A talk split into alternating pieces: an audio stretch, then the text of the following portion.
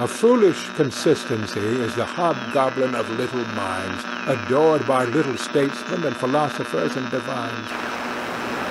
If a man does not keep pace with his companions, perhaps it is because he hears a different drummer. A different drummer.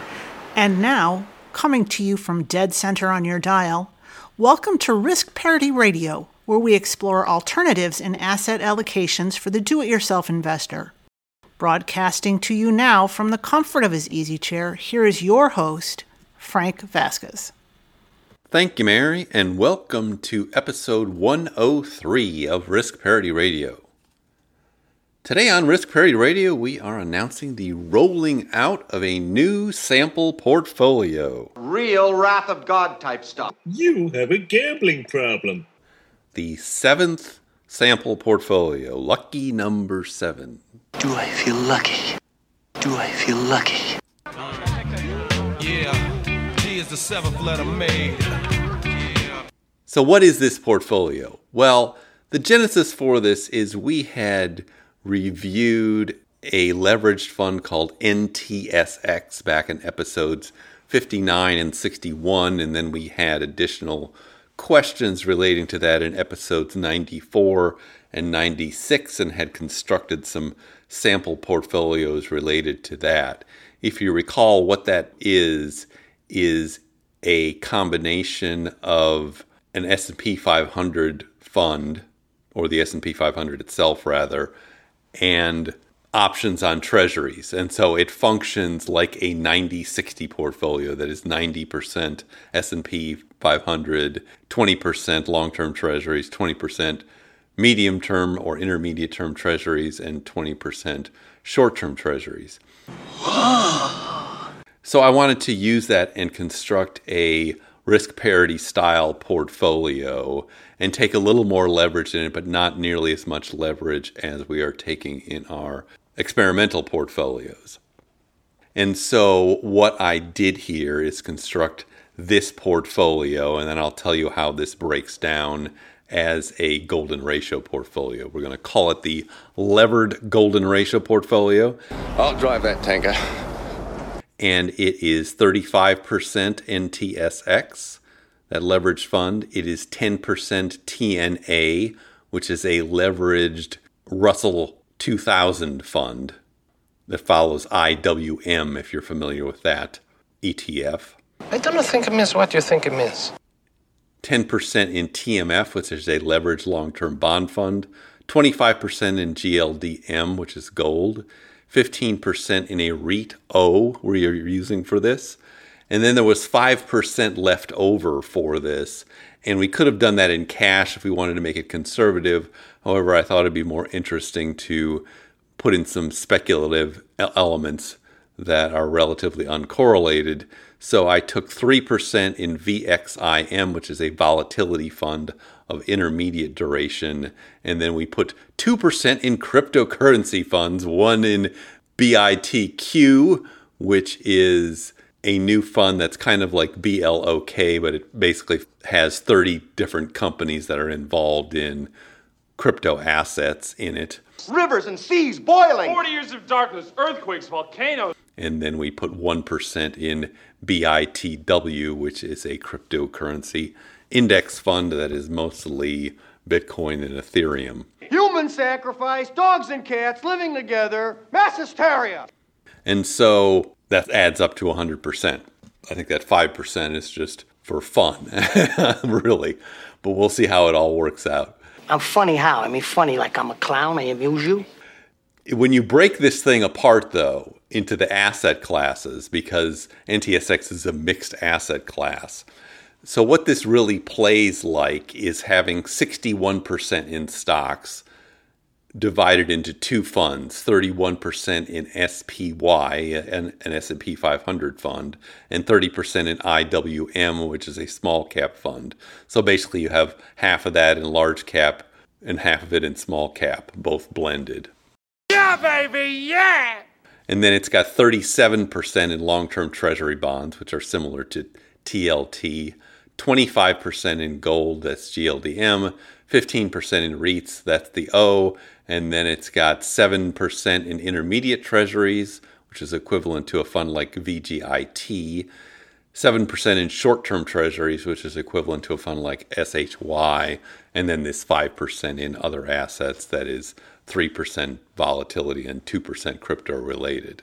So if you look at the ratio between those allocations, You are talking about the nonsensical ravings of a lunatic mind. 61% to 37 is close to the golden ratio, 37 to 25 is also close to the golden ratio, 25 to 15, same thing. But then when you get down lower, it kind of breaks down. It would be 15 going down to 10 or 9, and we have two things that are at 7. But there's not a whole lot we can do about that simply because of the way NTSX is constructed. You can't handle the dogs and cats living together. Now, overall, this portfolio has leverage so it performs as if it has 157.5% of a ordinary portfolio. And that is also roughly the golden ratio, kiddies, which would be 1.61. What we do is if we need that extra push over the cliff, you know what we do? Put it up to 11. 11, exactly. So it will have leverage that is not nearly as much as the aggressive 50 50 or the accelerated permanent portfolio, but obviously significant enough to make a difference. Yes! So the way it is designed is to have a return that is greater than the S&P 500 but a much lower expected volatility. It's designed to straddle that idea. And we did backtest it. Unfortunately, you can't backtest it very far because NTSX just hasn't been around that long. But when we did that for the about the three year period it's been around, and I will link to this in the show notes, and it's also linked to on the on the new page, the portfolios page at www.riskparityradio.com.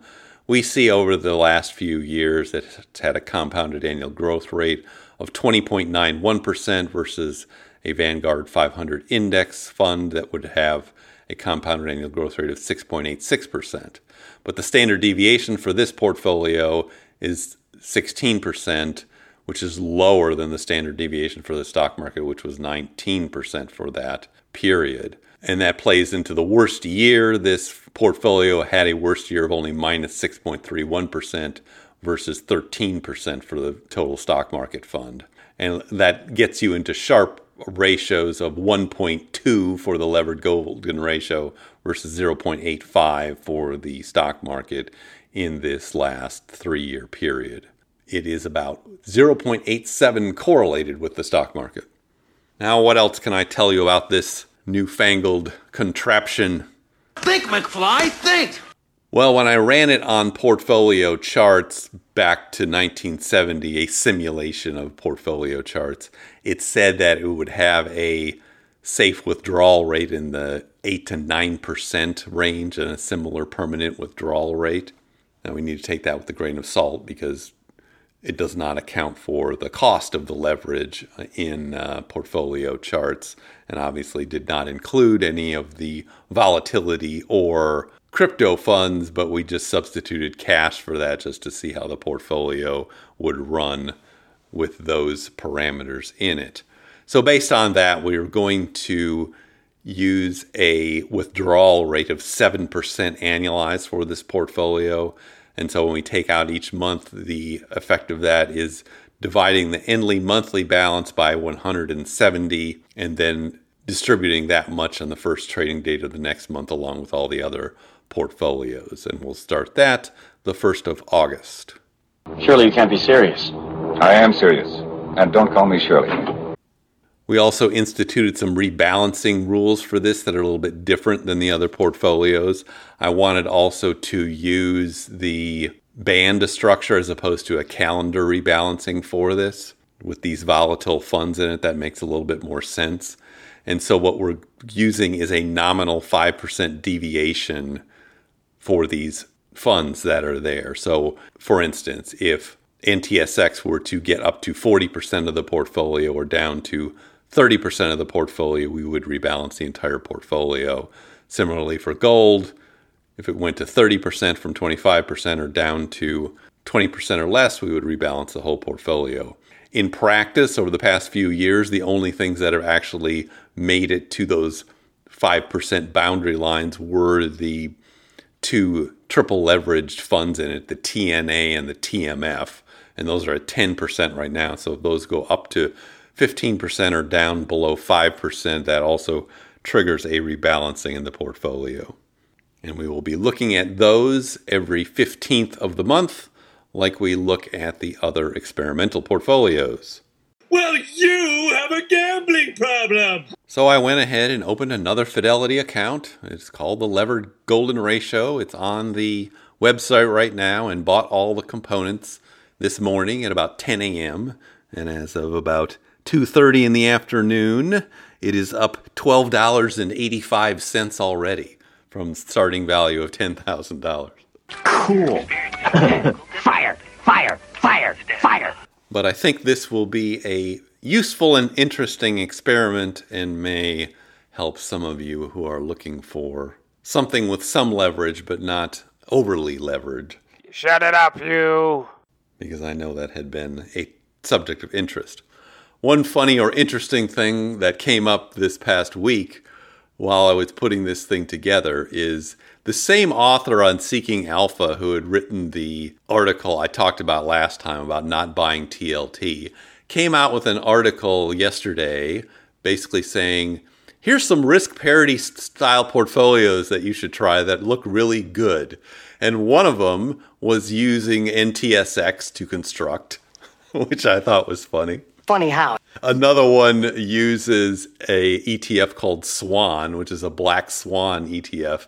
That is interesting, and we may analyze it at some point. What's in that thing is mostly treasury bonds of short, intermediate, and long term duration designed to average out to a 10 year treasury bond allocation.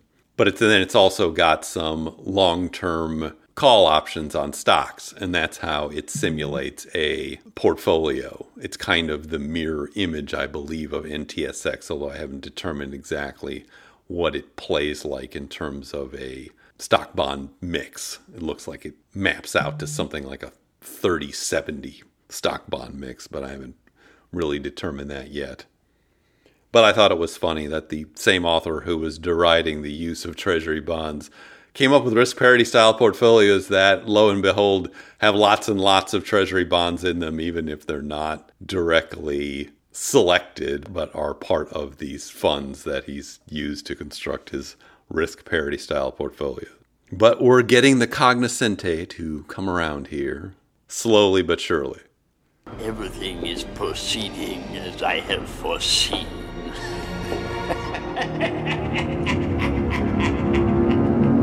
But now I see our signal is beginning to fade. I'm putting you to sleep. All of the information that I just gave you about this new portfolio you can find on the portfolios page on the website www.riskparityradio.com. Yeah, baby, yeah! If you have comments or questions for me, you can send them to frank at riskparityradio.com. That email is frank at riskparityradio.com. Or you can go to the website, www.riskparityradio.com, and fill out the contact form there, and I'll get your message that way. We will be picking up this 4th of July weekend with our weekly portfolio reviews. We also have our monthly reviews and distributions, and then, of course, I'm intrigued by this. How you say? Emails. If you haven't had a chance to do it, please go to Apple Podcast or wherever you pick this up and leave it a five star rating and a nice comment and follow it and like it and subscribe to it or whatever they let you do there these days. That would be great. Okay. Thank you once again for tuning in. This is Frank Vasquez with Risk Parity Radio. Signing off. Yeah, I'm saying. And G is the seventh letter made. Yeah, G is the seventh letter made. The Risk Parity Radio Show is hosted by Frank Vasquez. The content provided is for entertainment and informational purposes only and does not constitute financial, investment, tax, or legal advice. Please consult with your own advisors before taking any actions based on any information you have heard here, making sure to take into account your own personal circumstances.